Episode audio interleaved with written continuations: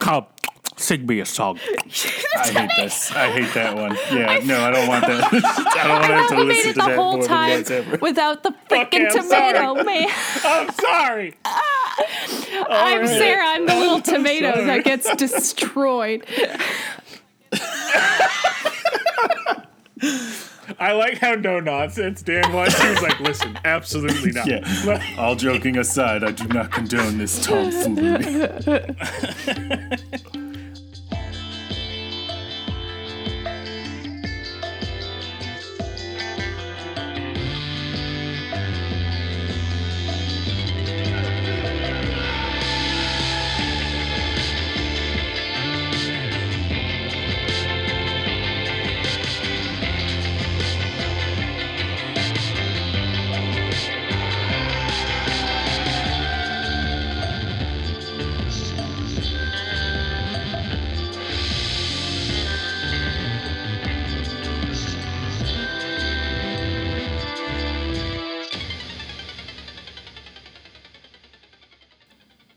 Hello, everybody, and welcome to Paragon Marathon.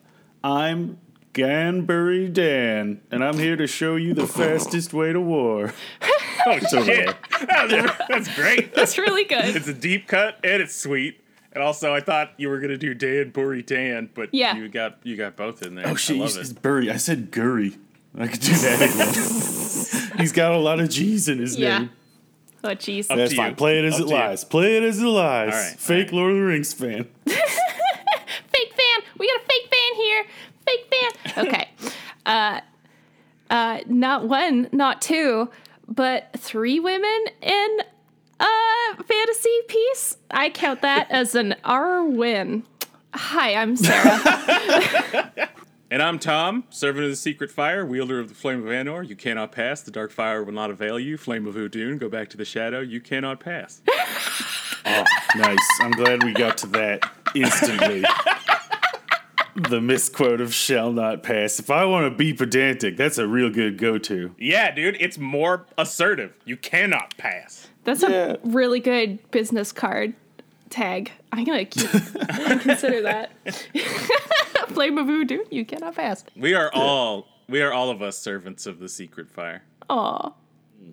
Hello, everybody, and welcome to Paragon Marathon. We're talking about The Lord of the Rings. I just gave up. I was like, I'm not hitting that next note. Yeah, you gotta start in that low registry. Yeah, that's smart. Yeah, so we're talking about Lord of the Rings today, and more broadly, this is it was originally a focused episode, and then became, I don't know, maybe a few different things, maybe a different thing to each of us, but it's like a Tolkien episode generally. I got you, man. You want to talk about Lord of the Rings? You got to talk about the Lord of the Rings, the author. Oh. We need background. We need context. Our audience demands it. We do. And who's there reforging a narrative sword? It's Tom. Tom. Look at him go. Oh, shit. Not Bombadil. Pippin. Tom. Quasi-Bombadil. The second Cal heard that we were doing an episode on this, he was like, oh, Tom's going to go off on Tom Bombadil, right? Like, we got to get the details. What does he know? Who does he care about? Here, let's get that prog rock song about Sweet Goldberry. Very doll, my heart. Yeah. Okay. Blue something is his coat, and his hat is yellow. We'll go into it later, but I need to understand what his function is, because it's very confusing. But that's the thing, he doesn't need a function. He's not narratively speaking. Fair in enough. The cosmology, sure. Okay. Yeah, he wedged him into the cosmology, but it was very much like, I fucking love this guy, and I'm putting him in. Yeah, do you think, like, he actually just got to try mushrooms in the forest one day and was like, I need a being of absolute power and irrelevance to, like, society? Yeah, I would love to know. He was in a different short story that he wrote earlier. And, he appears in a few unfinished tales. So, this is a good place to start. Transdimensional being. Yeah. So we're talking about Tolkien and his imagined world or worlds. And, like, there is a lot of cool overlapping interconnectivity between some of the other things he wrote and his general like perspective and worldview. as well as a lot of the stuff that he never finished. Like, this guy had piles and piles of correspondence, unfinished texts and tales. And even after he passed away, his son, Christopher Tolkien, who was the administrator of his estate, would continue, like, sifting through all of this stuff, editing, and putting it together in as, like, presentable and complete a fashion as was possible. For some things, this was almost totally legit doable, like The Silmarillion, which released in the 70s. Maybe, actually, this is a good time to do it. So J.R.R. Tolkien, primarily known for The Hobbit, which was in 1937 released as a children's story for his young kids. It was fairy tale. It wasn't really Middle-earth yet.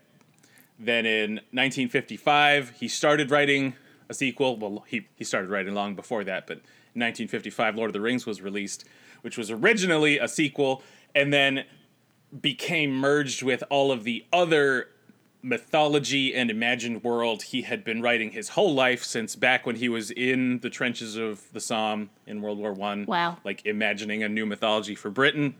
It all got mixed up, smooshed together into Lord of the Rings. That's what it was? Imagining a new mythology? Yeah. Whoa. Yeah, it's a creation story. It's a creation story. It's a mythology for Britain. The earlier drafts, like, either the Undying Lands or Tol Eressëa, the elf island near the Undying Lands, or Numenor, may have been stand-ins for Britain, basically. Like the island, the literal island of Britain. Wow. Fun. I mean, not Numenor, because that's Atlantis, but yeah. Yeah. So I'm already getting, there's a lot that fits in there. He wrote The Silmarillion at the same time as Lord of the Rings. He wanted Lord of the Rings to be one book, Silmarillion to be second book, and released the two of them together. Okay. And they were like, fuck that. First of all, Lord of the Rings is three books. Second of all, we are not publishing The Silmarillion, you freak. You fucking nerd. Yeah. Oh, you want to put your little maps and your diagrams in? Oh, my God. Yeah. So, he wrote, like, detailed backstory fan fiction for his own book, and they were like, no. Like, yeah. Loser. And so part of the reason that Lord of the Rings felt so vivid and complete to people is that he had... Mm-hmm. He was, among many other things, he was a philologist, which is he studies languages and how they work. He worked for the Oxford Dictionary. He gave us the most important academic standard version of Gawain and the Green Knight. That's his translation from the 20s or the 30s. That makes so much sense. Yeah. This dude was a renowned Beowulf scholar too, right? Yes, I was just going to say. Yeah. He knows his shit. He was in love with Anglo-Saxon history and Anglo-Saxon myth and story, like Beowulf. And all of this stuff, his love of languages, his love of history, his love of myth and historical narrative, and eventually his own understanding of what he would call fairy stories, and his like academic examination of what fairy and fairy stories were, that all came together into this thing that became the project of his life. So, like... This depth was not just like imagined details to fill gaps, but a lot of different meaningful narratives pressed together to give each other like context and a broader meaning, right? Like he has really actualized the background. Well, yes. He didn't just tell you like that's how it's going to be. You could have dug anywhere and lifted out exactly these details he had put in place. And, he understood that from looking at our own history...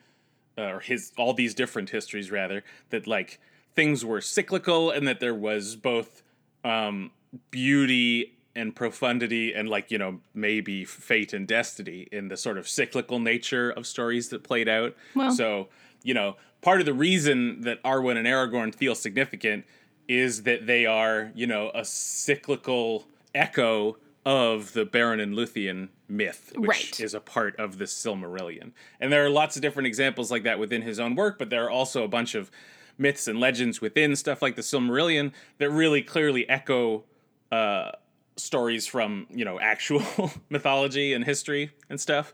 And, it's in a nebulous place, but it is technically this whole world is like found documents that were written by these characters and translated over many, many eons until we got the current version. Wow. Like, yeah. Wow. That's a frame narrative that we are super into, and I was hoping that you would speak on that directly, like how it works as a device, but also what it does to our reading of the text itself. Yeah, I'm already talking way too much, but like... I don't want you to spiral out. There are so many good points here. We just can't do them all at once. Yeah. I think we should say that like this story and these stories have like a very...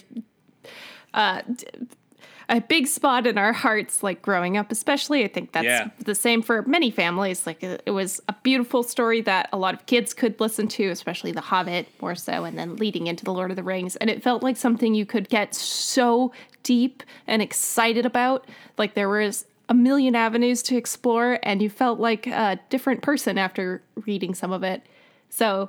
yeah. I don't know how to describe it. Yeah. And then read this to your kids. It's such a special idea. Like, I know a lot of people our age are having kids now, and it's exciting to think about them going through the same thing and like having this beautiful, seemingly ancient story to connect over. Like, it's fascinating. And then you get into the really cool shit of like awesome fights, battles. We're gonna get into the romance later. Like, there's a lot to sink into, and you could really feel the admiration and love and like everything else Tom said, like incredible thoroughness of the story itself in terms of like touching on different mythology and I guess reverence of it. So I want to pick up on one thing you said there, which is like, it is a lot of different things to different people. It has had like a continual build of popularity from its release in 1955, Lord of the Rings, to now. Now it's like, you know, just like a fucking... huge IP. Yeah, like that doesn't even... like the hugest in some sense. Like it's just this timeless centerpiece. It's like the most influential book of the 20th century, a lot of people say. Like, but so a lot of people think of, you know, cool battles and stuff like that. But like when you read Tolkien, it's beautiful writing. It's written. There's a lot of verse.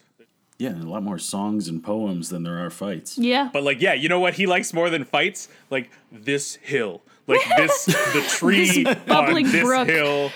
Yeah. Like he loves nature and place. And yeah, doing just a pastoral reading would be so fun, and could do a whole podcast on that, too. Yeah.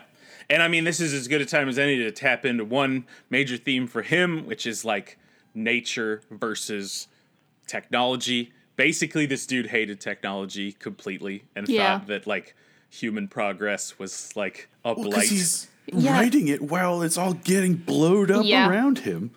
In the middle of a war, I can't imagine anything more affecting. Yeah. Watching the destruction of life and place just so abundantly. When I first took in a lot of these stories, I was very young, like going to see the movies and like hearing Dad tell the stories, right? So I didn't really have that perspective, but like coming back to it as an adult and thinking like, yeah, this is based on his wartime horrors in some sense. Like he really captures the brutality of it and just the doom.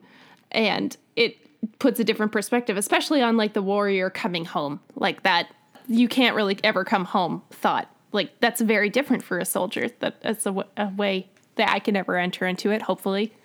Like, yeah, fingers crossed. Yeah. Yeah, it is a way thematically that the story of Frodo matches up with like the stories and poetry that all of those poets, men from World War I were writing when they came back in the 1920s. Like, that when you look at it from that perspective, yeah, exactly. They really do match up. Even though that's not really the first place most people go when they think about Lord of the Rings, I think it's totally valid. And I agree. Frodo is a good focal point. Yeah. What were you going to say, Dan? That quote about like, I don't love the sword for its sharpness or the arrow for its swiftness. I love what they defend. Those kind of things I think are really telling of the man and his experience with war. Like he knew it was the thing that had to be done in that context, but it really made him appreciate life. And that transitions into my favorite Tolkien theme, which is how you need like a drop of sorrow to appreciate like beauty and happiness, like that context and the difference between them is what you feel more than any one thing. I need to hear that quote again. Let's talk about worldview here. Yeah, this is the perfect place for it.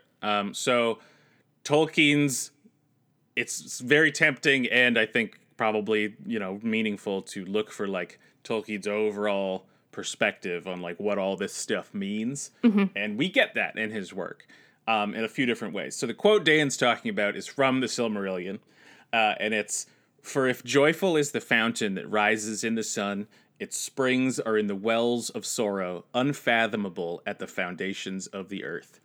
And it's that idea that, yeah, it's not just as simple as like you need sadness and tragedy to experience their opposite, but it's like, you know, very much a sense of everything means something. And everything that happens, whether beautiful or horrific, does add to this, you know, infinite complexity and beauty, which is how I perceive the world and the universe. It's that. It's shaping your worldview. It's the context, right? It's knowing that these extremes exist and make the other more profound. Yeah. So one of the first things you read if you look up basic Tolkien biographies is like Tolkien was Catholic and this influenced the worldview presence in Lord of the Rings, and that's definitely true. But there are like a bunch of different ways that we could examine that specifically. What does it mean in any given context? Like I have no fucking idea. But Lembas bread is communion wafers. Oh, we solved it. Nice try, JR. Right, like it's easy to take these things in like a shallow way. Yeah, exactly. Is what I was trying to illustrate. Yeah. Yeah, it was interesting, like listening to like the just talks of him and C.S. Lewis, like their writings together. I was heard that they their little group were called the Inklings, which I think is so cute. Yep. So cute. But inventing Splatoon. I was gonna say it's a shout out to his what would have been his favorite video game. Wow. Fashion conscious squid mutants. Yeah. Oh my gosh. But like the talks of like Tolkien to Lewis being like, just be Catholic, and Lewis being like a Protestant from North Ireland being like, dude, no, like, obviously no, like no. So he was Anglican, and like he was Anglican. C.S. Lewis was an atheist, and after his friendship with Tolkien was one of the main reasons that he converted. And he was like, guess what, buddy, I'm converting. And Tolkien's like, yay, to Anglicanism. And he was like, what the fuck is your problem, dude? Okay, so I've definitely got. Yeah. I should just forget everything I'd listened to on that interview that I sent, because that apparently is riddled with inaccuracies. Well, no. But that's the thing. Like so many people have been obsessed with examining Tolkien like over the last 70 years. Is it 70? Oh, something like that. Almost 70. More if you go back to The Hobbit. Yeah. Anyway. There are lots of bad takes and misinformation, like I'm sure is abundant. So yeah, we're not going to hold ourselves to a standard of perfect accuracy here. But yeah, that's my understanding of the C.S. Lewis-Tolkien relationship. That's way funnier. But the cool thing about Tolkien's Catholicism is that like his relationship with God is not, you know, like a personal, I need Jesus to do favors for me, like I'm in love with Jesus thing, which I find disgusting. Sorry. If you have a personal relationship with Jesus. Oh, I should probably cut this. Yeah, Tom. Holy shit, Tom hates you. Tom's God's jealous. Not real. Yeah, here we are. But he had, you know, as a historian, I mean, I guess he'd seen a lot of different liturgical writing about people's relationship with God. One of the interesting things about being a Catholic is that you're taking on, by some degree, you are consciously taking on the baggage of, you know, 1,600 years of theology and having to acknowledge the way that that is open to interpretation when it's not strictly supposed to be in some context. You know what I mean? Like, it's tough. And just like with any type of Christianity, everybody would have their own specific understanding and point that they arrive at for their faith. But you see in his writing, like, this is where it's expressed. The universe is infinite, but interested. Like, there is, I think, destiny in Tolkien. Well, that can be a comfort. That's sort of like a deist take. Yeah, or, exactly. Or like the, creators set the world in motion and let it spin like a Beyblade. Yeah. Well, and with the sorrow, like the way, I guess we could talk briefly about the creation story because, so basically there is like the one, there's a deity named Eru, who the elves call Iluvatar, who is the one, which in a sense is like, he is the only one to truly exist. Like, He is the creator. Right, and the universe kind of thing, right? Like, he sort of is creation, like cosmos in Greek mythology. We don't know how he comes to be. Like, we don't know where. He just is. Yeah, he is the one. And so, from that perspective, he's the only one with, a true universal agency. No, and I mean it, right? Like, to some degree, everything that happens is happening with his permission. Or at least knowledge, right? Or things just happen because of him. Yeah. So he creates first. The first thing he creates in the void are the Ainur, who are basically angelic spirits. They are products of his thought. It says specifically they each emerge from different regions of his thought. And so they all have a partial understanding of everything that could potentially exist in the universe. Cool. So that you can look at that as simply as like, this guy's a fire guy and this guy's a water guy. That's how my brain works. Hell yeah. I'm reeling on it's like, they each have a fraction of infinity. Exactly. Like, Jesus. So that is boundless, right? So it's like they each would have a different perspective of reality. And he says right at the beginning, like they spend time in this void and they have like a vaguely familial relationship where he is the father. And they learn about each other and the world, but everything that's not natural to them comes slowly and takes time. And they need to help each other learn these things. Little babies. And there's one, Ainur, who has more than any other. He is the most gifted. He knows a little bit of everything that Iluvatar made in the universe. Like he's Iluvatar Jr. Yeah. But as a result, he starts thinking he's better than everybody. Ooh. And he starts even being jealous of Iluvatar, and he spends some time as a result feeling alienated and going off alone. Into the void. And because he's spending time alone, he's like disconnected from, the spirits of creation in the world. And this slowly drives him inward. This is all like the first paragraph of the. Right. Wow. And it's also like a very sophisticated psychological take too. About like what a superiority complex will do to you. Yeah. Because like everyone else progresses further than him through empathy in that sense. Right. And he's just like discounted it entirely. Oh, so, I love this. It's no mistake that people want to talk about these big questions like the nature of evil or like the nature of good when they talk about Tolkien, because he is intentionally bringing those things to the forefront. Like he is addressing these questions. Right. Yeah. So anyway, that's Melkor. And Iluvatar then shows all the Ainur some music, a musical theme that is meant to be a metaphor. Wow. Is that?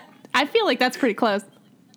Reasonably, gritty. How do we know? It's just as likely as anything else. He's like kids. Isn't this sick? I don't know what. We don't have elephants yet, but I think I'll call it Baby Elephant Walk.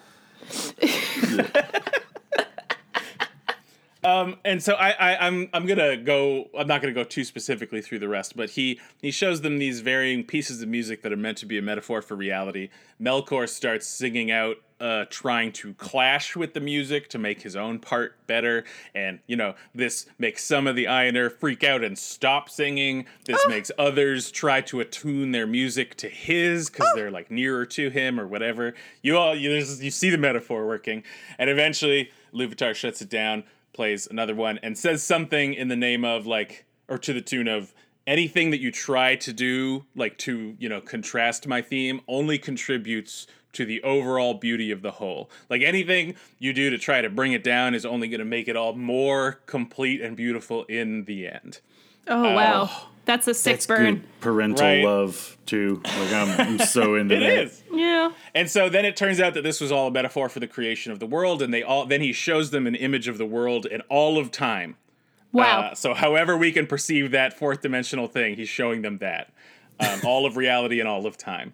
And they all see the thing that they, you know, are, or that they feel or believe, or their contribution to the music. They see it in the world, and so they love it, and they want to be a part of it. And so he says, okay, I'm going to start time. Anyone who wants to can go into the world and live in the world. But, you know, that's it. And so they all the ones that want to go, and the other ones just stay with him in the void as, you know, eternal beings of creation.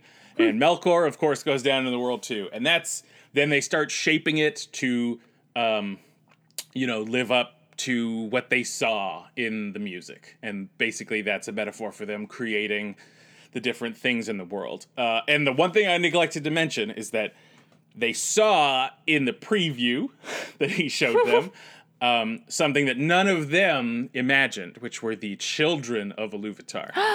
And those are the people. Right. Cool. The ones who will be the elves and the men. But not dwarves. Not dwarves. Dwarves are fake. Not dwarves? Dwarves were not part of the music.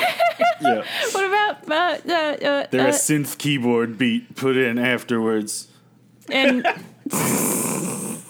You know what? I guess drum machine. Yeah, like, I guess they would have been part of the music. They would have been part of Aule's music. It's just they are not strictly the children of the brown note.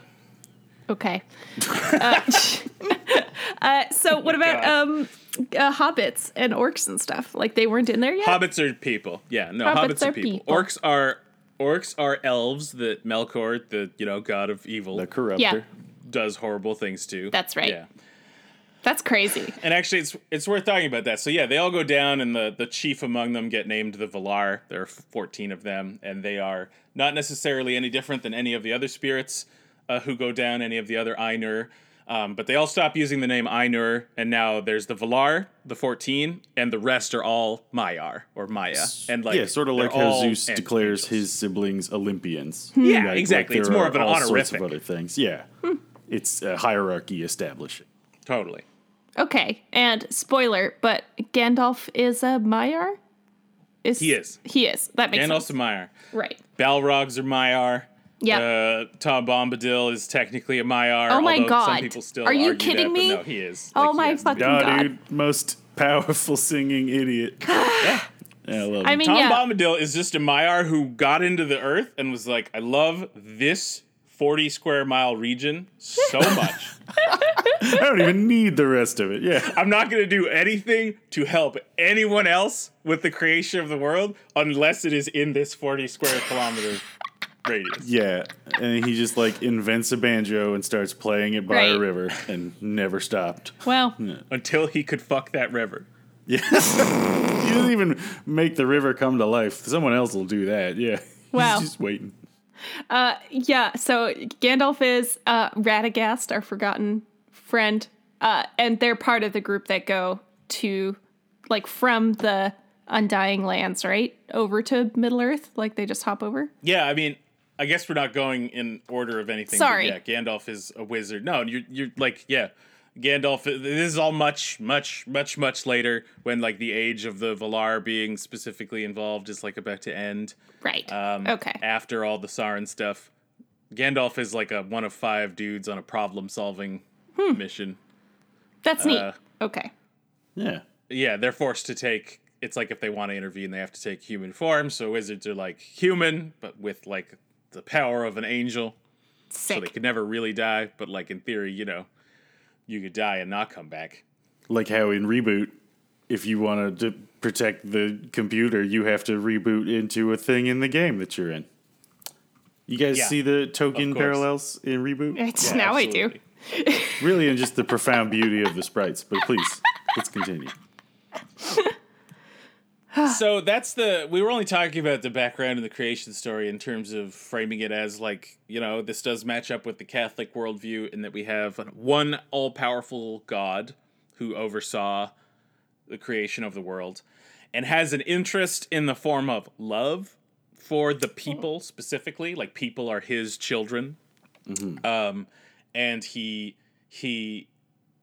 can't protect them, or he chooses not to protect them from every specific evil, but, you know, ultimately it's going to work out. Like, everything bad that happens is going to work out as like a, just more details and contribute to the, It contributes to the overall beauty of all of life and creation, which is like a fancy way of saying God's plan. Right.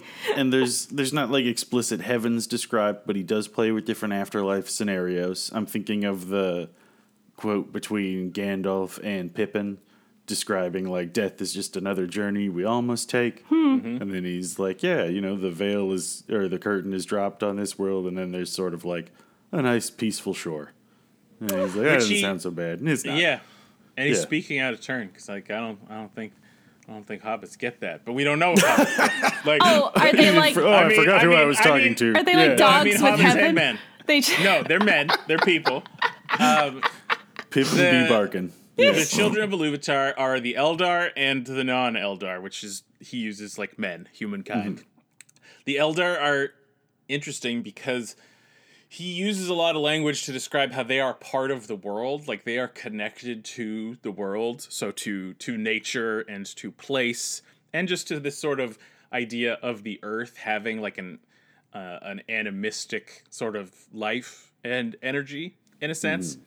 So, you know, you can't put an exact point on it of what that means, but they are different than humans who have the gift of Iluvatar, which is they live a mortal life. And when they die, they go, we know not where. Like, not even the Valar know what happens to the human spirit after death. But it's framed as a gift, because even when elves finally die, their spirit goes to the halls of Mandos. Wow. Mandos being one of the Valar who's sort of like a Hades figure, but like more benevolent. Yeah. And it's just like a place you go to recover and to sort of process your life and maybe atone for your sins. And then eventually you come out and you're still on the world, but you're in the Undying Lands, dwelling with the Valar, separate from, you know, the woes of mortal life. And you're just there until the world is over. Whereas sounds humans like the get good this place. Yeah. Yeah. Right. And it's they frame it as like a potential, not punishment, but like, you know, it's even if it is secure, it's like, you know, we don't know what happens to humanity, and so you get both the mercy of an off button and maybe some great paradise and maybe not. Who fucking knows? Yeah, maybe consciousness ends. Like, that's something that the elves would never be able to comprehend. Like, the self exists eternally, and if you follow that track, I don't know that there's a way to comprehend that without madness. Yeah. Well, and like maybe it's because they get to leave the world and be with God. Yeah. I don't know. That's like, pretty comforting, cool. Knowing, like, I'm just going to go be where we all were originally, right? Like, and I'm not saying that that's what happens. I'm saying that's one possible interpretation. Right. If we look at, he was Catholic. It's called the gift of Iluvatar. I don't know. It seems like a reasonable supposition, but we don't know. Yeah, and it's a good thing to leave ambiguous. Exactly. In my mind, right? Like, it leaves you a lot more space than being like, and over here is Hobbit Heaven, where it's all holes and beer. Yeah. Hobbit Heaven just is the Shire. They already have it. Hell yeah, bro. It's not like a placating religious tone. It's not like a god and a religion or a worldview that's like, don't worry, like, as long as you believe, you'll go to heaven. Like, you'll get the thing you want. It'll be nice. But it is meant to be sort of like softly reassuring in the sense of, you know, there is, if not a plan, a benevolent force, like grace exists. And so that's a strength that characters like Gandalf sort of try to give to the other characters who experience fear and doubt through wisdom. Like, there's a reason to hope is basically their MO. And like, hope versus despair is another very important theme in Lord of the Rings. Yeah. I just am bringing that in to bridge. Like, I don't think there's any specific religious or faith-based point to take away in terms of how the world works, except for that feeling that feeling that there is something worth hoping for and that it's not unreasonable to see beauty in the fullness of existence with all its scary complexity. Yeah, it's high highs and low lows. low Baggins. Okay, we were coming up with like stoner names for all of that because they kept smoking. What was it, like dillyweed or something? Like all the little hobbits, just pipe weed. So yeah, like Lodo Bongins. I that's forget. So good. Peregrine Toke. Yeah. We couldn't think of one for Merry, so it was like Merry Handy Puff or something, or like Brandy Huff, I guess, is the best we could do. And Samwise Gamgee is like rolls off the tongue. Damn. This is so wonderful. God. Yeah, that's really good. I'm gonna change all of my online usernames right now. They do smoke a lot. Like I know it's supposed to just be tobacco, but like they call it what they call it. Yeah, the long bottom leaf. And I mean, it's still chilling you out. Like tobacco sort of gets you high. I guess it does, doesn't it? Yeah, I don't know. It does. Well, something. I think that was the point of smoking too. Was like calm down, have the nicotine rush that makes you chill. Yeah, just accelerate your heart. Yeah, that makes me so chill. It's great. Oh man. So we were on this one theme right before the Samwise Gamgee. Sorry, which I did want to. No. I oh my God, I'm so most glad. Worthwhile diversion ever. Yeah.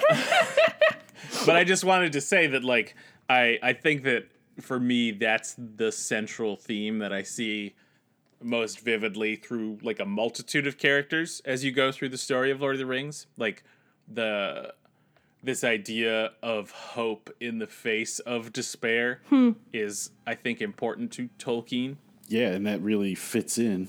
There's a lot of times where it feels like they have no reason to hope, like victory seems so literally impossible. Yeah.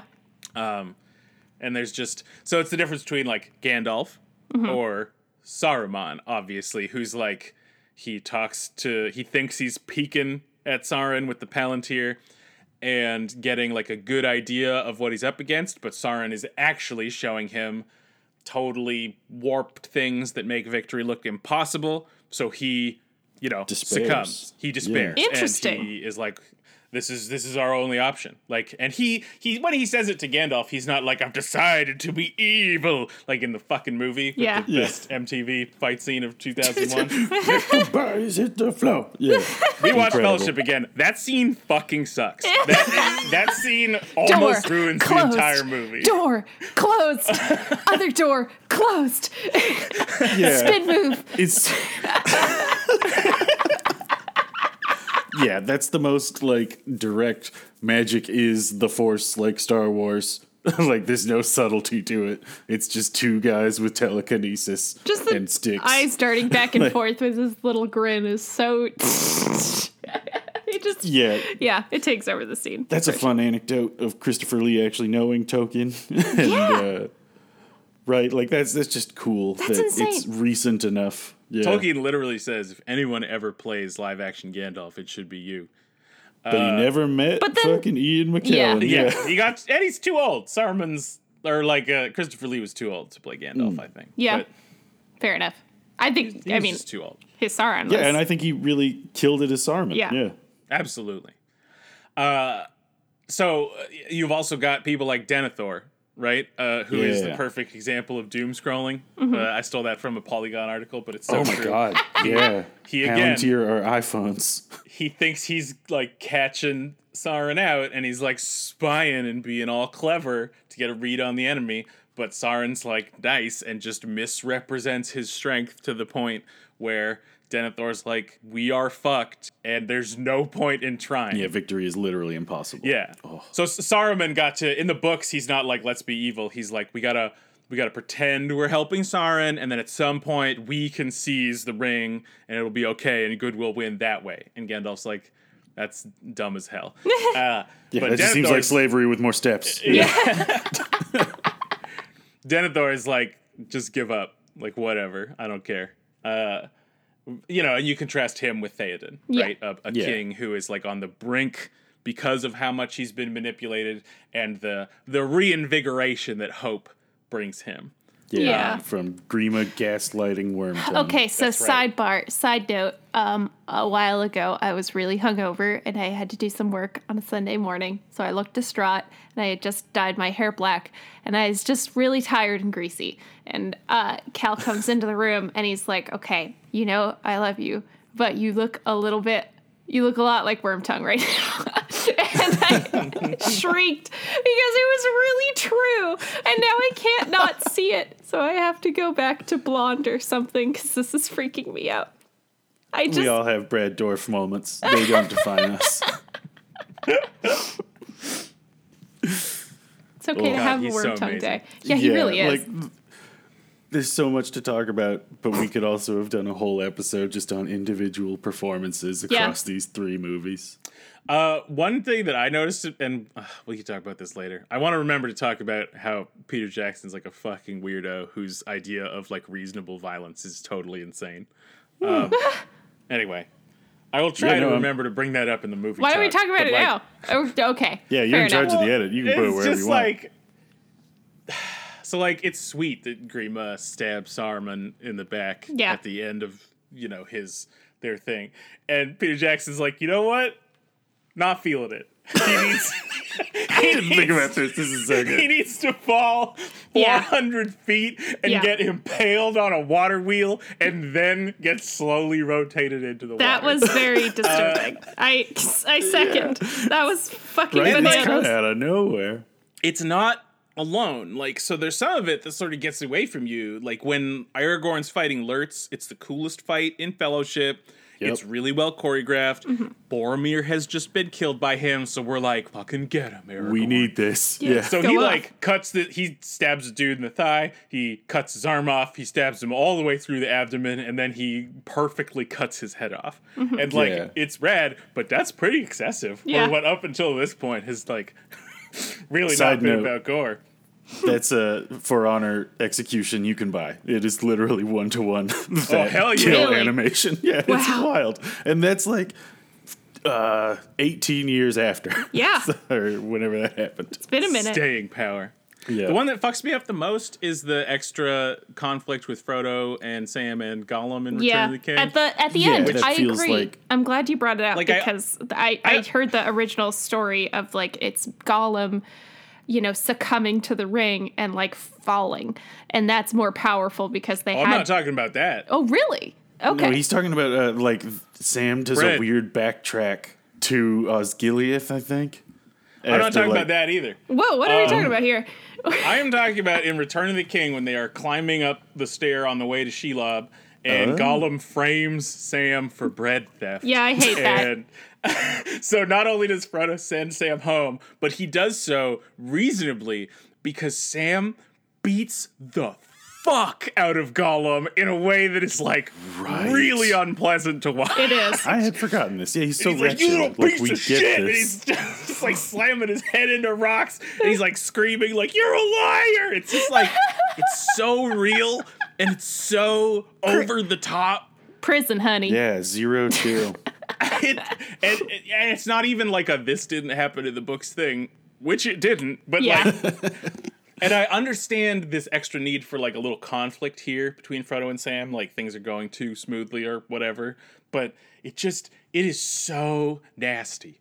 And seeing Sam do that kind of fucks me up and makes it a little harder to. It's really rough. Yeah, he is the sweetest dude in the whole franchise, probably. Exactly. So it is very shocking and out of character. Whew. All right, we're already getting into the movie stuff, so let's go back. I know. Let's circle back. It's hard not to because we all connect to it. It's the clearest visual connection, but. I know there's also going to be a useful shortcut because we're not going to be able to go through the plot in anything but the broadest strokes. Yeah. Yeah. So let's talk about heroism in Lord of the Rings, which was ostensibly the thing that brought us here. Yeah, Paragon marathoning intensifies. This is what we want. Hero stuff. We're not gonna do Campbellian shit. Obviously that is on the table because this is an extremely mythic story. Mm-hmm. But and it's partly a conversation about the movies because we have a couple of heroes going on here, really obvious heroes. every member of the Fellowship is heroic. Every good character is some degree of heroic, depending on how you're using the term. Mm-hmm. But really, it comes down to Frodo and Aragorn as our two like central heroes. Right. I won't go too deep into this, but just as an overview, like they are some very clear Jungian archetypal heroes. Yeah. I have some notes on the young Carl Jung, or the Jungian form here, like just to go over it. Basically, Aragorn is the like noble, powerful, traditional hero, and Frodo is the more like childlike hero. Yeah. You know, like Frodo... Sort of more of an everyman than a destined king. Exactly. They are, like, Aragorn's the warrior, and Frodo is the sort of everyman who, you know, suffers.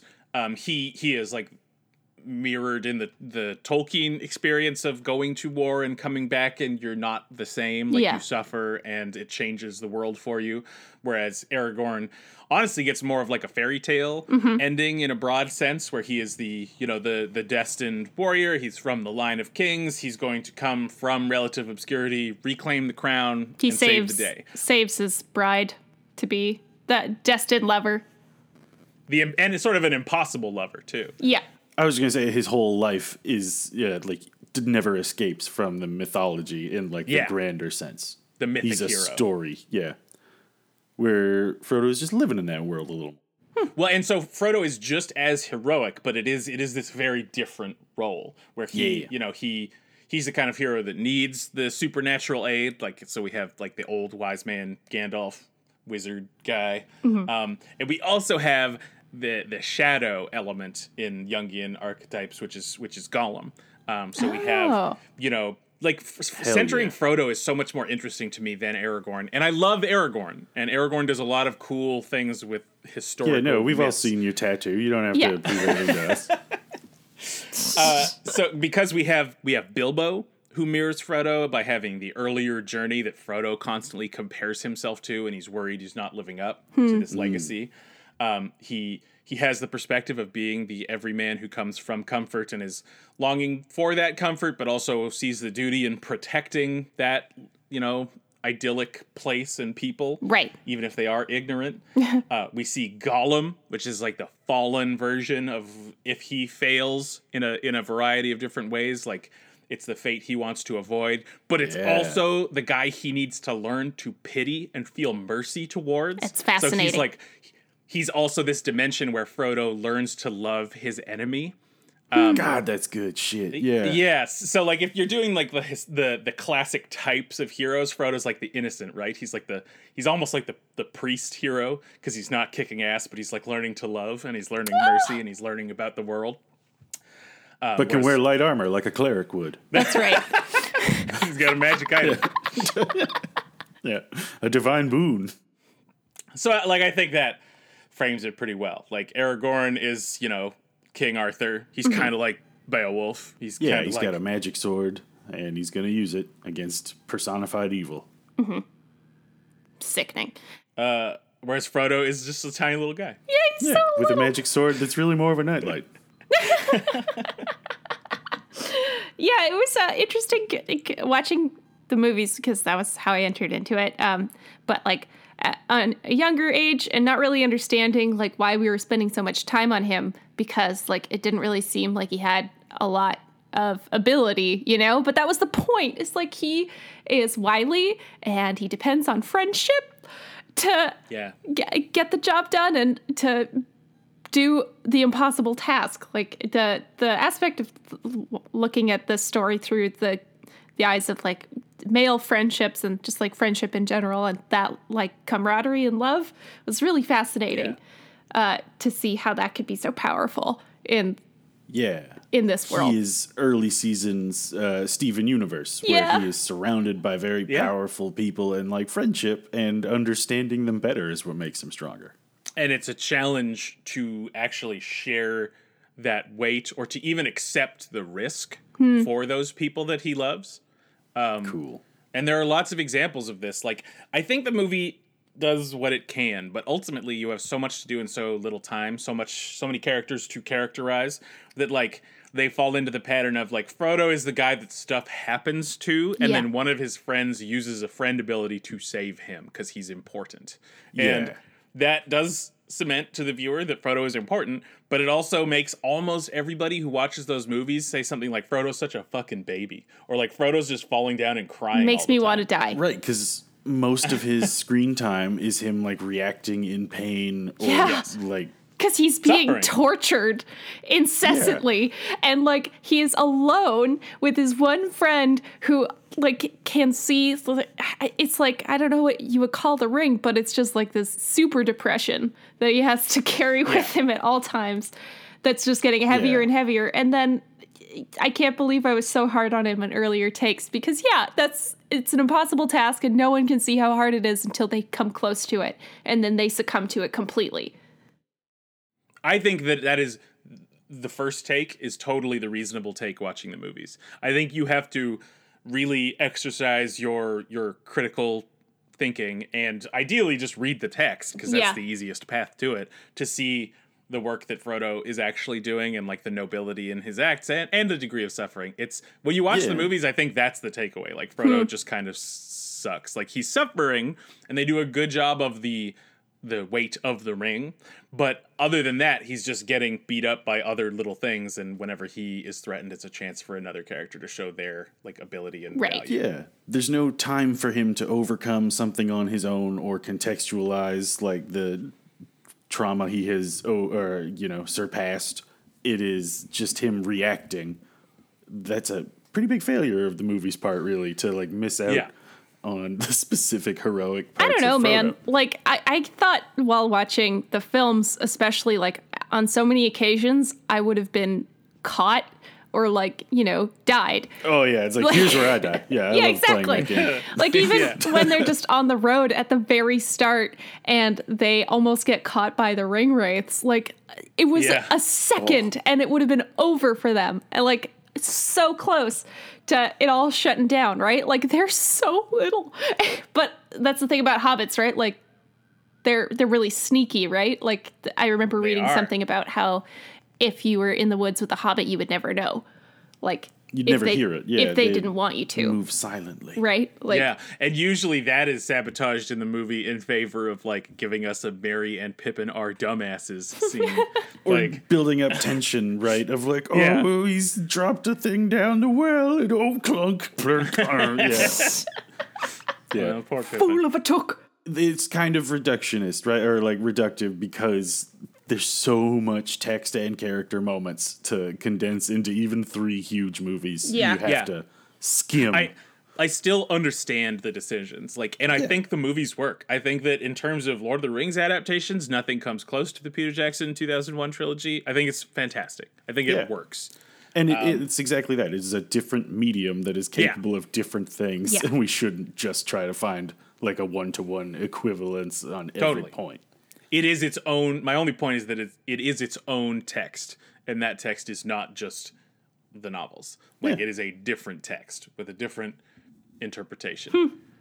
And I think that Peter Jackson is kind of a weirdo. But anyway, we can focus on that specifically later. Okay. Sure. I think that did a pretty good example of putting Frodo in context. We can talk about some of the cool things that he actually does do, maybe. I'd love to hear. I don't know. Like, I want to talk about the end thing. One of the articles that you had shared around, I was, like, tearing up reading the queer take on it, like relating the, like, soldier and his Batman, which is funny now because Batman, but the like the roles of, like, closeness and friendship in that, and I was really taken with, like, I don't remember, or at least I never focused on enough how hard they are reliving the Baron and Luthien myth, right? Like, because it was probably been a long time since I've read the actual text with the context of the Silmarillion in my head. Like, I'm going to go through it again. This shit rules. Yeah, they are carrying, or the starlight, they are going into the heart of evil to risk everything. And all they have is each other. So you're right. Like, Frodo and Sam I don't know why I haven't had that thought before. They are kind of Beren and Luthien as much as Arwen and Aragorn are. Yeah. It's fascinating. So it's the degree of risk, and Frodo's really the only one of the hobbits who understands that risk. Like, he is more educated than the others for sure, but he's also like because of being Bilbo's nephew, and Bilbo gave him like an education of elves in the wider world and stuff. But he is like wise, and he uses that wisdom through his journey to learn compassion. And so Gollum is like the first, or like one of the central lessons there, because he sees himself in it, and he shares the weight of like understanding the ring and the pull of the ring and what it does to you. Yeah, we get that excellent line from Gandalf where he's like, "I wish Bilbo had killed him." Yeah, I was like, or it's a pity he didn't. He said, "Pity is what stayed his hand." It really like learns that lesson. Mm-hmm. And then that also is where in that moment of compassion and teaching, you know, compassion and hope by Gandalf to Frodo, he also sort of says, you know, even the wise cannot see all ends. My heart tells me that Gollum may still have some part to play. And so it's a comfort in, or faith in, you know, whatever destiny, or like feels like there's a lot of people who say like, oh, this happened by chance. And then someone goes, if chance you call it. And like, you know, it's this idea of the people who are wise feel attuned with the universe and can see that like the universe. It had to go this way. Yeah. Yeah. The universe is speaking to us. Yeah. But isn't that a thing you could say after everything all the time? Like, because sure. But this guy's actually an angel. I guess. So I'm going to believe it. Yeah. Wow. Yeah. So, and like, it's not, we don't have that context, especially if we haven't read The Silmarillion, and it never takes pains to do that. Like that's it. And then it's just up to Frodo to feel, you know, whatever he feels about that. There's no promise of divinity or of God's plan to any character. I'm just saying we can read that into it, which may or may not be comforting to us, but does grant it some sense of larger purpose and the cyclical nature of history and myth repeating, which is just satisfying. Mm-hmm. So, yeah, Gandalf is like Frodo's first teacher, and then he becomes one of the lessons because Frodo is the one who makes the decision to go through Moria instead of the other paths when they're... Well, how was he going to know? He has no context for the situation, unless there's like a discussion in the books that I'm not familiar with, like that go into every minutia of what's ahead or what's potential. But it makes it seem like Gandalf knew that there was a Balrog in there, and he was like, but let's just wait and see what this guy says. Like, what? I don't know. That part in the book, I think it's Aragorn who's like, no Moria, and Gandalf's like, it'll be fine. I got this. Okay. Yeah. That's way different. I think that's how I remember it. But Gimli is also very pro Moria. Yeah. Yeah. Ostensibly, that was like the reason he was at Elrond's house in the first place. Was like, we have not heard from my uncle in a very long time. Yeah. It's very strange in the movie how he's like, Moria's going to be dope. It's going to be a party the whole time. I'm sure they haven't emailed us. Yeah, for normal reasons. Probably too busy partying and being rich. Dwarves go swimming with little hairy women. I love that line. It's very strange when he's like still boasting about how great the party's going to be when they're like 20 skeletons deep. Oh God, yeah. There's, you know, cleaning ladies out. They don't have time to get rid of every skeleton that happens. No. Anyway, it's Halloween. It's not actually, you know, nobody expects Frodo to be able to make the best decision. But then it does create this connection. It reflects Frodo's deep sense of duty and obligation to all of his friends, and gives us sort of a focal point for Frodo's grief when Gandalf dies. Yeah. A lot of responsibility, probably, he felt. Responsibility, and it's guilt. Like consigning it to fate. Like, we're already on this, like, you know, journey that will determine the fate of the world, so it's not like leaving it to chance, but like giving it to the ring bearer specifically is sort of a like, well, all in, like this is how it had to be kind of way. Absolutely. One thing I have a question about, and this is aside, but Gandalf and Frodo seem to have like a very special friendship. Does Gandalf have that friendship with like other people in that party as well? Like, is he an unknown to most people in the fellowship? Like, That's well, he knows they all know Aragorn, right? Like they have hung out and gone on certain quests together. Okay. Yeah. All right. But I think that he wouldn't have the same relationship with any of them except, honestly, Bilbo. Right. And it's a mix of obligation as well as this, like, intuition that Gandalf often seems to have because he is, like...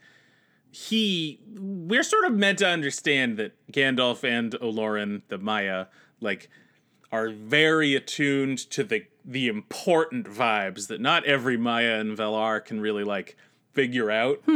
Like, Gandalf is very much, like, in on the rhythm of the universe. Interesting. And I don't mean he knows everything, but there are certain people who he... or spirits who Tolkien characterizes as, like, best understanding or best comprehending the will of Iluvatar. No one can do it completely, but, like, Manwë really has the best take at the macro level. And Gandalf has, like, he learned from the two spirits who were all about, like, comfort in hope and comfort in sorrow. Like, those were his two primary Valar teachers that he hung out with the most in the Undying Lands. So he has this, like, infinite compassion and infinite hope. And then we just sort of get these, like, little tiny hints that puts him in a pretty good position to understand, like, you know, the critical vibe. Like, the secret critical vibe. See the, like, arc of the world, the story arc of the world, right? That's fascinating. Totally. So by that, I love thinking of that. He, not out of, like, purpose, but still established, like, a closeness with Frodo. Like... He also just loves hobbits. Yeah, it seems like he really loves them. They know how to live good. They know how to party. Like, that's for sure. Right, and, like, I think it's one of those things that Tolkien was also supporting was, like, they are really living in harmony with the land and, like, their space in the world. There's no place in Middle-earth that I'd rather be than the freaking Shire, man. I want a round door and I want a tiny cow because they had proportional-sized cows, so, like, go off. Oh, my God, I didn't even think about that shit. They had little cows. I don't know if it was a baby, but they in the shot, it was a tiny little cow. So I'm there for it. I want to party with that giant wheel of cheese, please. Oh, my God. Oh, yeah, and they have the best names. They do. Like, everything about it screams, like, comfort and I don't even know what else, contentment, which are similar. You know what Frodo's name was originally going to be? What was it? Lodo? Starkiller. Bingo. Bingo! Bingo? Bingo Baggins. Oh, that would have been rough. Bingo Baggins! Big Bingo! Scrimblow Bimblow. I went deep into the appendices when I was making my last... Bimbo Bog Boobs. That's my take. It's my Hobbit Sona. Go again, Dan? No, now it's Dan Wise Ganji or whatever it was. But, hell yeah. I had a lot of fun going through the appendices to make a D&D character, the halfling fighter, Togo Goodbody. Absolutely. Togo. Right? Like, and... Yeah, Togo is literally like a Baggins cousin, and Goodbody is a... Yeah, exactly that. Chiseled. We get a lot of good Hobbit clan names, like, right in the first chapter. I can't remember them all. But and, like, in the movie when he's just calling them out. Feet. Yeah. It's like, do this for an hour, and I will be thrilled. Bagginses and Boffins, Tooks and Brandybucks, Grubs, Chubs, Burrowses, Bulgers, Bracegirdles, Brockhouses, Goodbodies, Hornblowers, and Proudfoots. Wow. Oh, Goodbody was in there, too. I didn't make that up. That's wonderful. Yeah, man, they were at the party. Oh, this rules. All halfling campaign coming up. Yeah, man. Sick. They really, yeah. Anyway, the Shire is idyllic. It is beautiful. We're meant to feel that it is, you know, optimal. And they have just enough technology to, as you said, Dan, like, live in harmony with their surroundings and make themselves comfortable, but not, you know, impede nature. Right, like, they've got mills, they've got stonemasons, those kind of things. But where you go too far is... The scourging of the Shire. The scouring of the Shire, not scourging. Yeah, where you anything industrial is bad to Tolkien. Like, I don't know if he called himself a Luddite. I think he probably did, but... He was very anti-technology, politically and from this, like, you know, socio-political, anthropological context.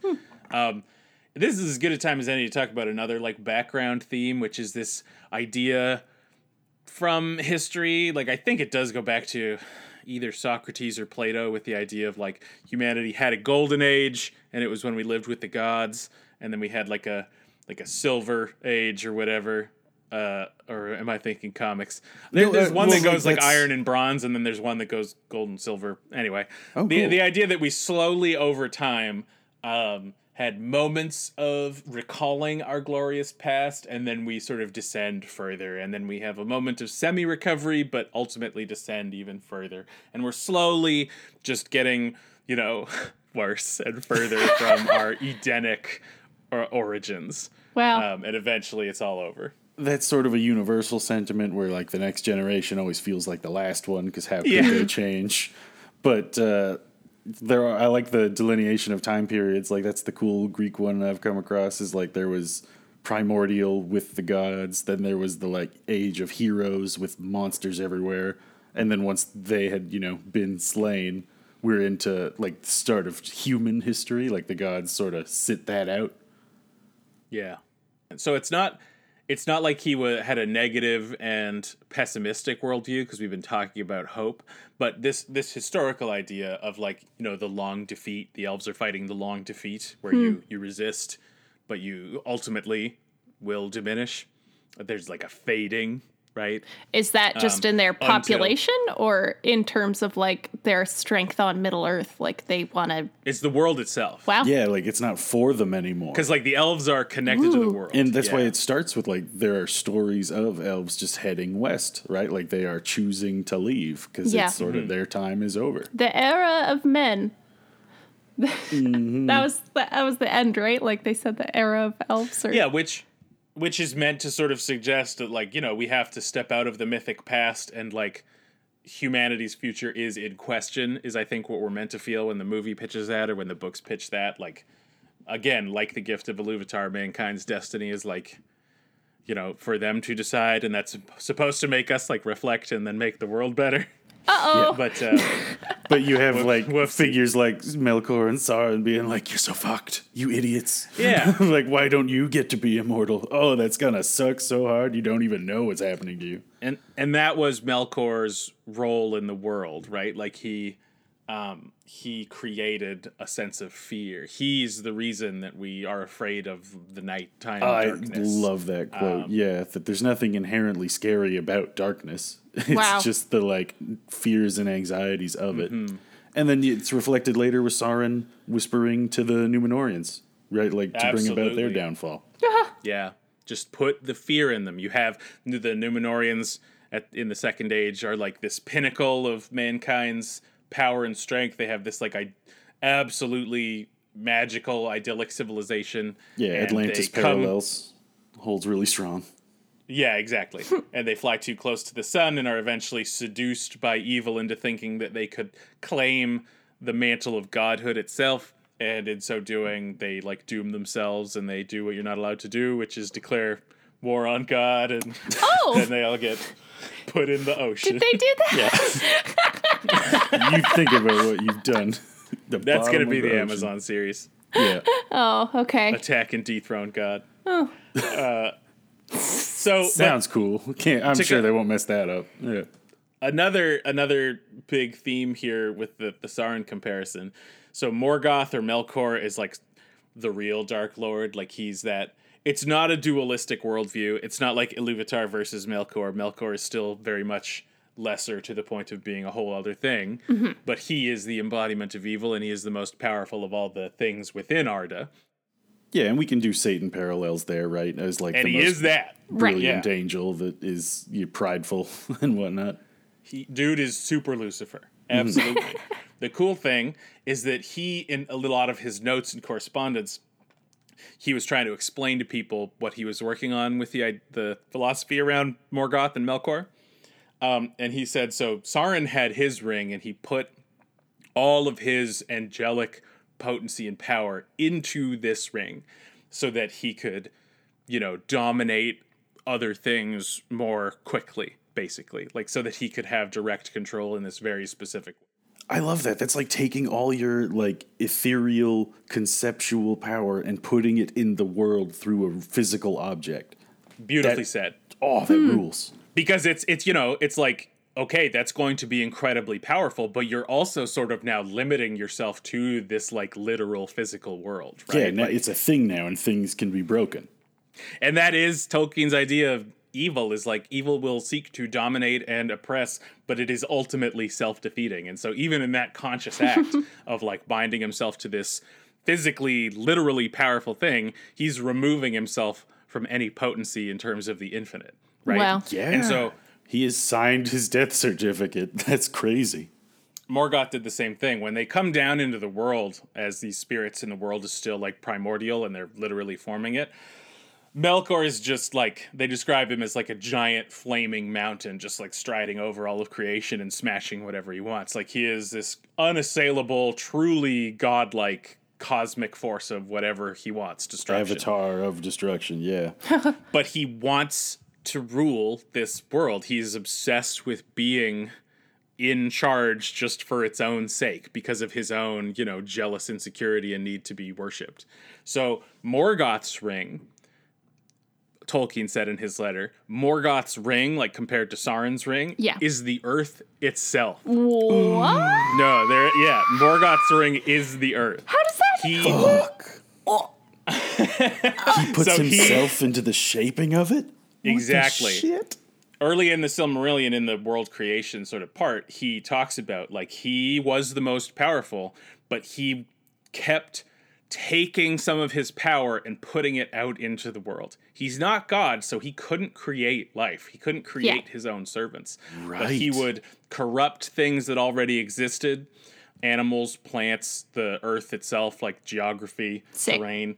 And he would put his power into them to warp them, to make them obey him, to make them more powerful, but and to put evil into the world, which he wanted to do because he's evil. Super God. But that uses up his like existential supply of juice. Exactly. So he diminished himself so that the world could have evil in it. And so as a result, when we get to the actual events of the Silmarillion, which are the first age of time, like very literal time is happening, wars and kingdoms are happening, which is the Lord of the Rings takes place in the third age, Silmarillion is the first age. Anyway, when we get to that point, he's put all this evil into the world. He has these armies of corrupted elves who are orcs. He's, you know, made monsters. He's made dragons. He's made fucked up, scary mountains, his fortress. But he himself is now just this humble, you know, 30-foot monster king. Just 30-foot. Which is still, like, pathetic. He's a scary guy. But he's no longer a god. For short king for a god. Short god king.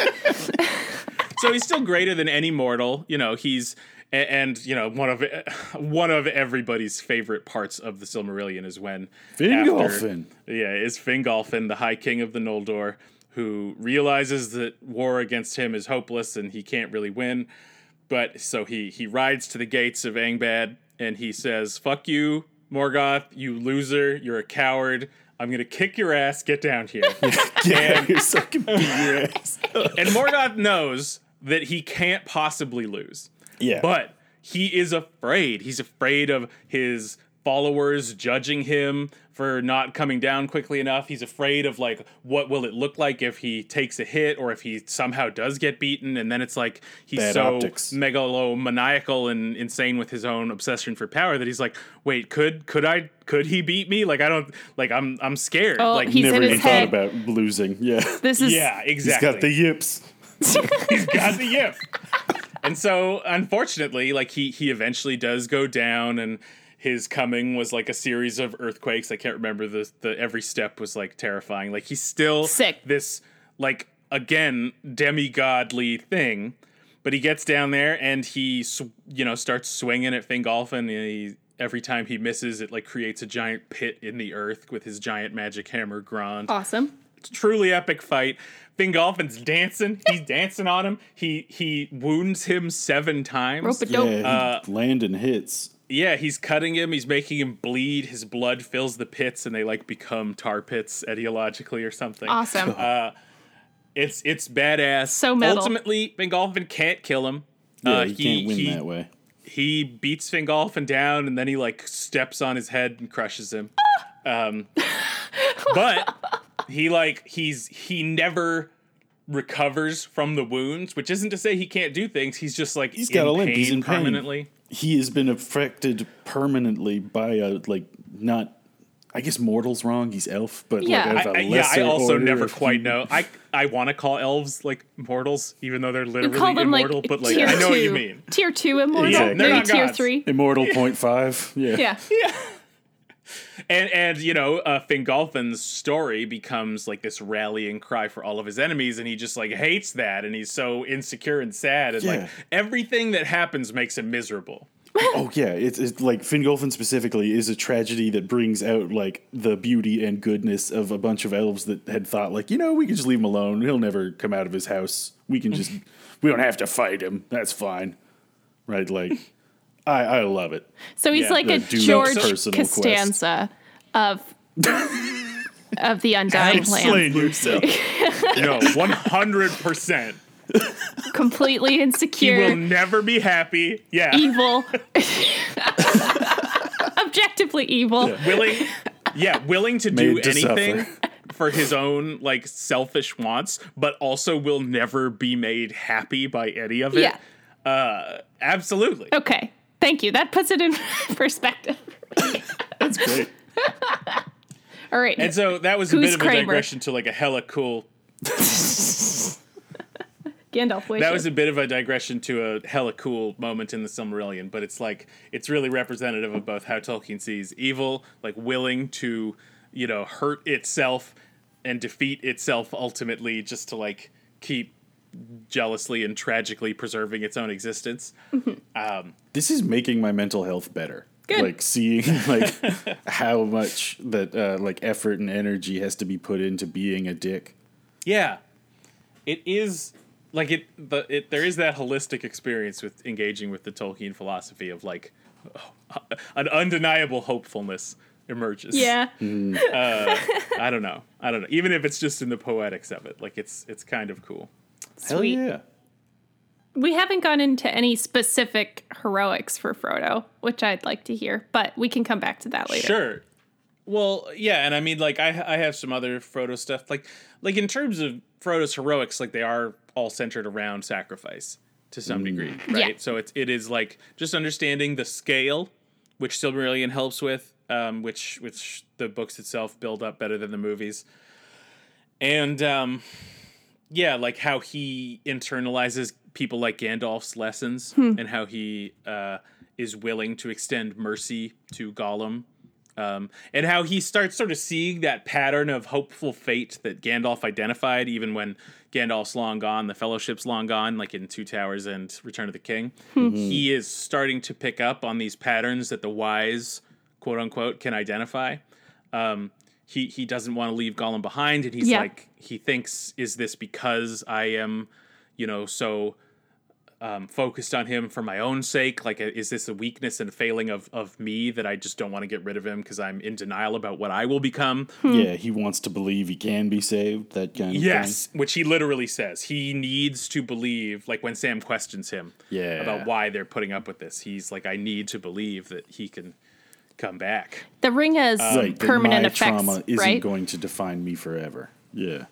Like well said. The ring has the ring does a permanent effect on Frodo, right? Like we see it at the end when he goes to the Undying Lands. Like he's never fully recovered, but like what he knows at that time, like he is hurt intensely, but in a way that like I don't think the movies really fully show. I'd love to hear more about like it's sort of personified more in the wound he receives on Weathertop as well. Right? Like he gets a physical thing that keeps coming back to hit him directly when the Witch King stabs him.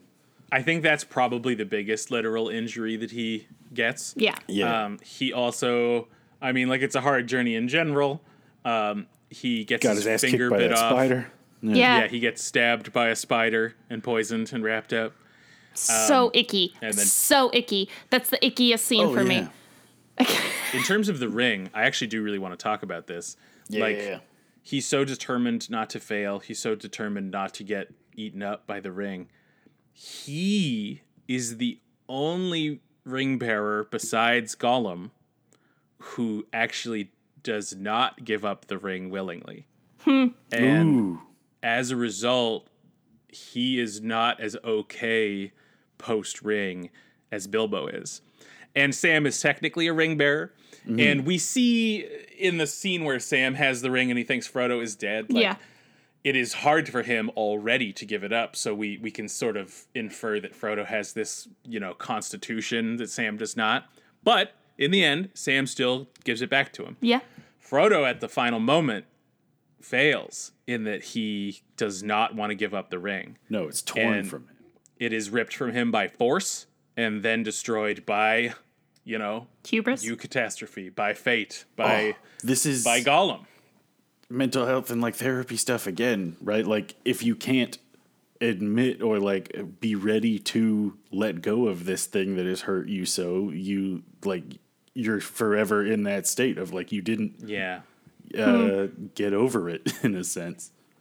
And so Frodo is a guy who keenly feels guilt because he understands responsibility maybe more than any of the other hobbits. But so I think that also is part of what is, you know, wounding him perpetually. That's interesting. At the beginning of Lord of the Rings, Gandalf makes a big deal about how he didn't trust Bilbo's story and he saw that there was some Gollum-like behavior going on that he was concerned about.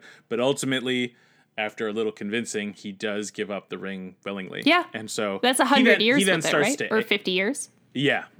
Yeah, like 50-something years, 60 years. So he does start aging. Like it catches up with him and he slows down, but he's okay.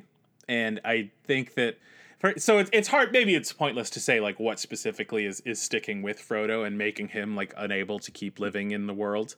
But I think that's part of it.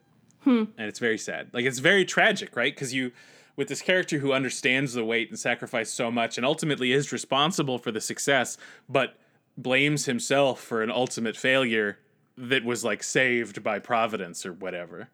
And then when they're laying on the slopes of Mount Doom after the ring has been destroyed and they think they're going to die, right? Because the mountain is erupting. He says, it's like things are in the world. Hope fails. An end comes. We have only a little time to wait now. We are lost in ruin and downfall, and there is no escape.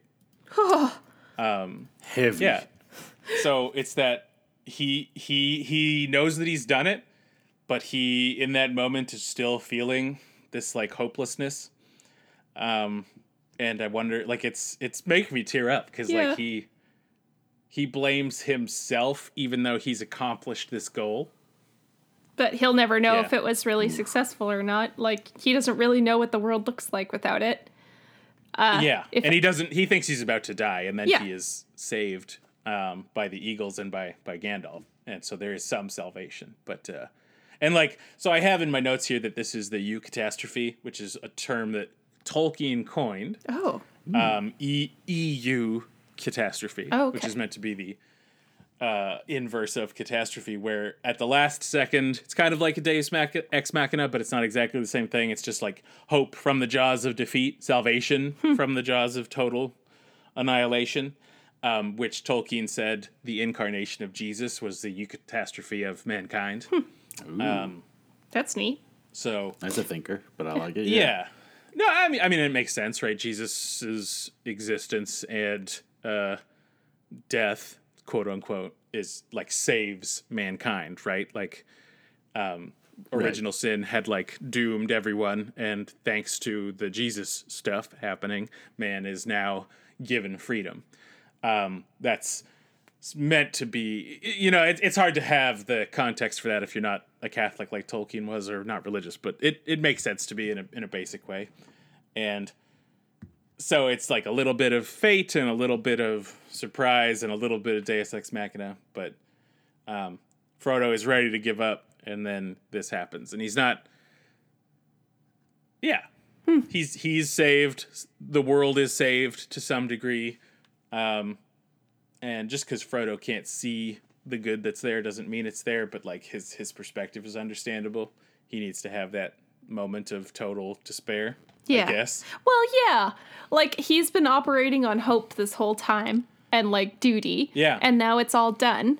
And what's he left with? A burning mountain and is having to, like, face his friend in death. Like, that doesn't sound ideal at all. Yeah. It's a terrible situation. And it's nice that they get a happy ending and all that, but is it for Frodo? Not, I guess. It's a peaceful ending. Well, and then, of course, the true ending is the scouring of the Shire, which let's do now before we do Aragorn. All right. Because, so then we have, you know, after that, we have Aragorn being crowned king. The hobbits are honored. Yeah, it's so cute. In Gondor and the wider world. It's a big bow to the little guys. They're the tallest people in the room for once. Yeah, and the wise people are now in charge, and they acknowledge how important Frodo and the hobbits' role was. Like, they are rightly famous. They are acknowledged as heroes. And then they go back to the Shire after saying all their goodbyes, and Gandalf leaves them too because he knows what's going down, but he also knows that they are heroes in their own right and have it under control. So Saruman, whose staff has been broken and power has been cut off from his like divine origin, has like out of spite and possibly a love of tobacco taken over the Shire. What? Yeah, it's the addiction that kills. They made a plantation out of the Shire.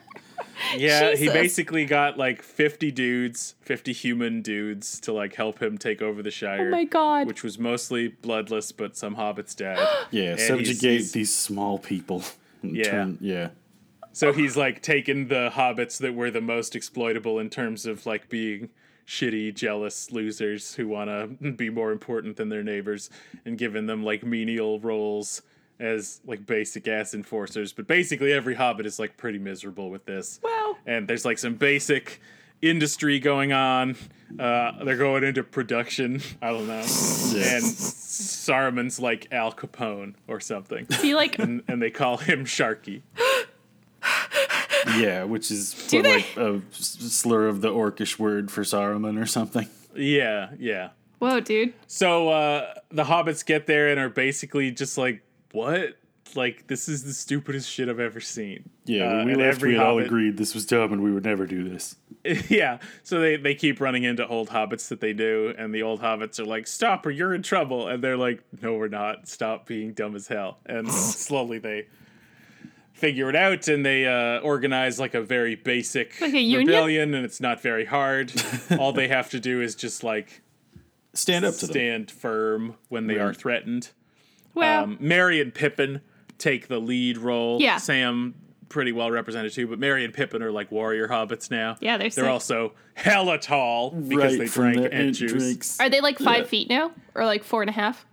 I don't know. I don't even think they're 5 feet. I think hobbits are way smaller. They're like maybe maximum. Sam sees them again. Danny DeVito sized. Maybe.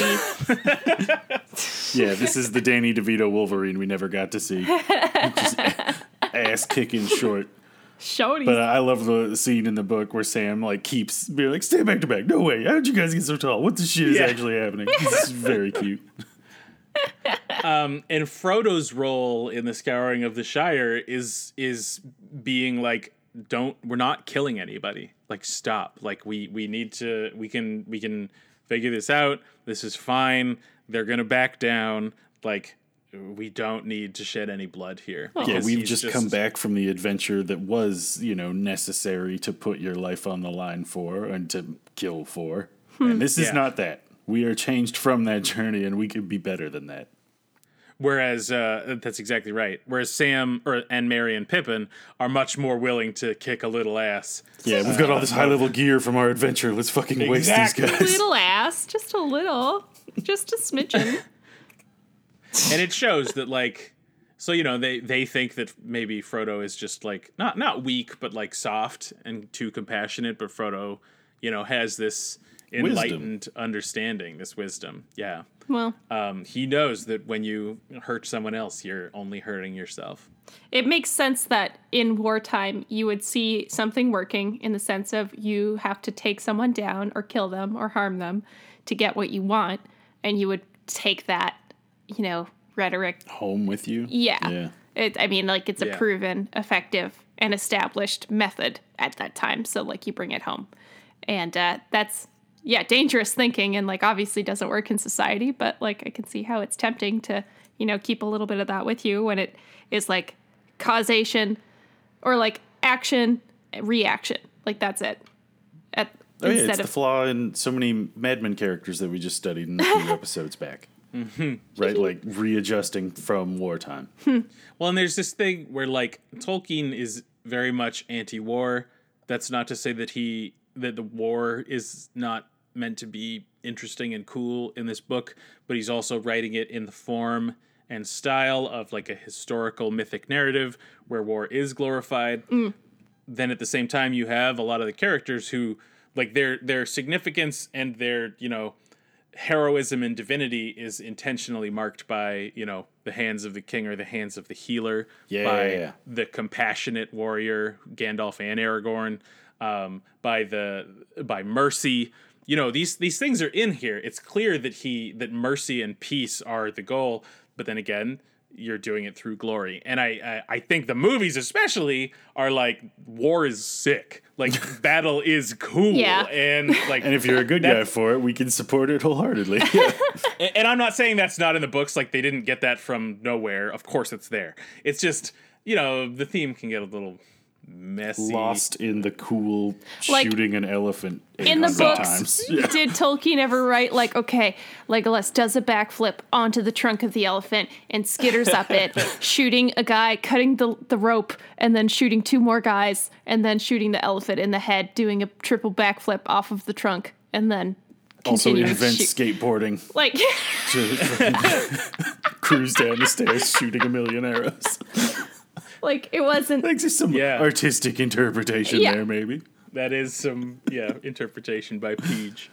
I think Tolkien, like, hated Legolas. I think it kind of seems like it. Did not like Legolas. He's much more Keebler than Orlando Bloom, is how I remember him. Like, he does cool stuff. To fetch the sun. Ra la la. Really? Yeah. Is he a dork? Yeah. He's a bit of a ween. Dainty little nerd. Because it's like some of it you can interpret as Tolkien wanting us to understand that, like, he is different than, you know, the Noldor. Yeah. Like the biblical cool elves of yore. Yeah. That makes sense. Anyway, Legolas is fine. Yeah, he's way cooler in the movies or way more of a loser, depending on your perspective. He can be both. Gimli in the books is like a fucking samurai who's, like, constantly reciting poetry, and in the movies he's like, my beard! Throw me! Don't throw me! Ah! Yeah. Okay. Yeah, I love him. I think my favorite Gimli scene is him, like, having despair at the Ghost Valley when they're about to walk the paths of the dead. Blowing the, like, ghost hands off his beard. That's so good. It's pretty cute. Yeah. I didn't remember that bit. Yeah. But in the book, I think we get the POV of Gimli being like, these are things I can't see, but I am feeling the, like, terror and despair of them. Yeah. Mm-hmm. Yeah. He's very well spoken in the books. You know, one scene that stood out to me again in the books, I didn't read all of the books, but I read all of Fellowship and then just, like, read a few specific passages in the others. The Barrow Downs. Yeah. Which are not in the movies at all. It's like Fellowship's so great because, like, the first half of the book is just us and the hobbits, and then we get a little Aragorn near the end. But the hobbits have their own adventure getting to where they need to go without Gandalf. Right. And so they have the Tom Bombadil encounter, which we can talk about if we want to. Old Man Willow. But then they walk into the Barrow Downs where they're sort of ensnared by a malevolent spirit that they're not trying to engage with at all. And so we get a little bit about how even this land so close to the Shire has this long history of, like, ancient kings fighting in wars against enemies we haven't heard of, who do turn out to be still very much related to Sauron. And the land is still affected by that. Like, it is still fundamentally changed by the, like, overbearing... you know, past trauma and evil or violence there. Well, and not to mention, like, England is dotted with tons of these burial mounds from thousands of years ago, right? Yeah. So it's like this real thing of, like, living with the past near you and being afraid of it. How cool that must be. So much of ours is, like, completely undocumented, and like we just don't get that here, like in Canada. Like, yeah, it was all bulldozed in the name of colonialism. Yeah. In England, we get none of it. Never more than 10 feet from ghost bones. I'm sure of this. Oh dear. So anyway, just as an overview, like the spirit, the Barrow Wight, which is like the ghost of a dead king, lures them in, and Frodo like is put into a magic sleep and then like wakes up somehow due to his strength of character or the ring or something, and he sees Merry, Pippin, and Sam are all like, they've been like disrobed and put in this freaky white shirt. Damn. And they're like really pale, and they have like a giant sword lined up over all three of their necks as they're asleep.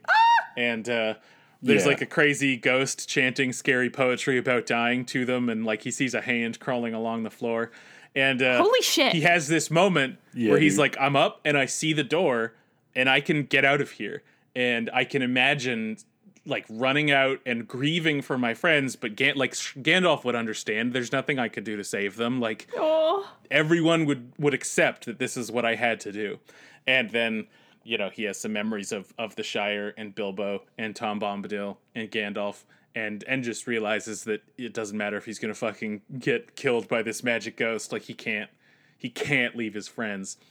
So that's like a heroic moment for him where we're seeing his character come out, specifically like the courage of someone who is afraid, and like and he won't abandon his friends. That's the same quality of him not giving up on his quest too, right? Like the determination for people and things that he loves, that shines through. And anyway, then he just remembers that he can call Tom Bombadil, and Tom Bombadil's like, hello, delete ghosts. All right, fucking stops fine. It. Yeah, he's like, oh, ghosts, I am crawling around. That's, oh my fucking God. So I don't... Yeah. Tom Bombadil saves him from Old Man Willow too, right? Yep. He's like, all right, delete tree magic. Cool, this is over. I was way more scared of the living tree than I was of the Barrow Ghost. Dude, Old Man Willow is terrifying. So it's absolutely terrifying. It's not an ent, it's a different kind of tree guy. Different kind of tree. It's not nearly as alive as the ents are, right? But still malevolent, Yeah, with Tolkien, all trees are alive, and they have varying degrees of being awake. Interesting. And the primordial trees remember... Shintoist almost. Yeah, like animist kind of stuff. Old Man Willow is an ancient tree who remembers all of the hurts that men have ever given the trees of his forest. Oh. We also get told that the old forest is part of like a primordial forest that covered like almost the whole continent, and it's now like all that's left. And it's basically all that's left because it's on the Tom Bombadil square block. Right. Yeah, people don't have lumber mills where he's at. Yeah. But so he like controls the whole forest. Tom Bombadil. Anybody who comes in to himself with the intent of just like killing them for fun. And like his voice is like, he's laughing at them when the hobbits are like, don't kill me. They hear an old man like laughing at them and mocking them. Holy shit. He is extremely malevolent and extremely scary. Yep. And like, the indifference of it. Like Merry's half eaten and he's like, I can hear him in here. What the fuck? Yeah, he says it. And then Frodo's like, let's light this tree on fire. And Pippin's like, put it out. He says he's going to cut me in half if you don't put it out right now. Oh, God. Like, yeah. Right? Like, it is... Yeah, no orc gets that much personality when they're fighting it, right? Yeah. Yeah. I'd love to hear more about the orcs later, just because, like, seems... If they're from elves, they seem pretty weak. Weak AF, like, comparatively. Just in the sense of, like, a hobbit can kill them. So... I don't know. Well, there's also like goblins, orcs, urukai are sort of like... That's a very good point. A differentiator. Degrees of power or proximity to the ill will that made them. And then like... Yeah. The goblins are sort of like sun-averse trash boys. Okay. I think goblin and orc are just a linguistic difference. Okay. I think. No, I'd buy that too, because it's the different cultures talking about them in different contexts. Yeah, I think it's like hobbits call them goblins, and maybe some others, and everyone else calls them orcs. And it's like Tolkien was just calling them goblins when he wrote The Hobbit, and then was like, no, they're orcs now. Okay. Fair enough, fair enough. My kids are too old for goblins. Yeah.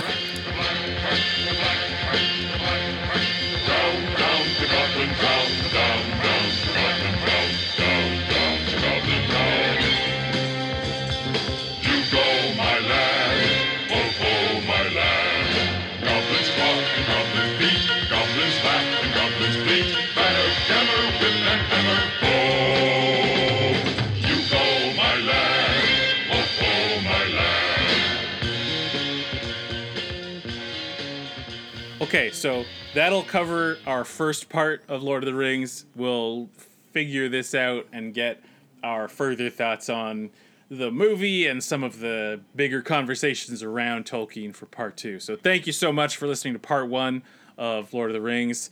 I'm Tom. I'm Dan. And I'm Sarah. And there and back again. Oh, that's pretty nice.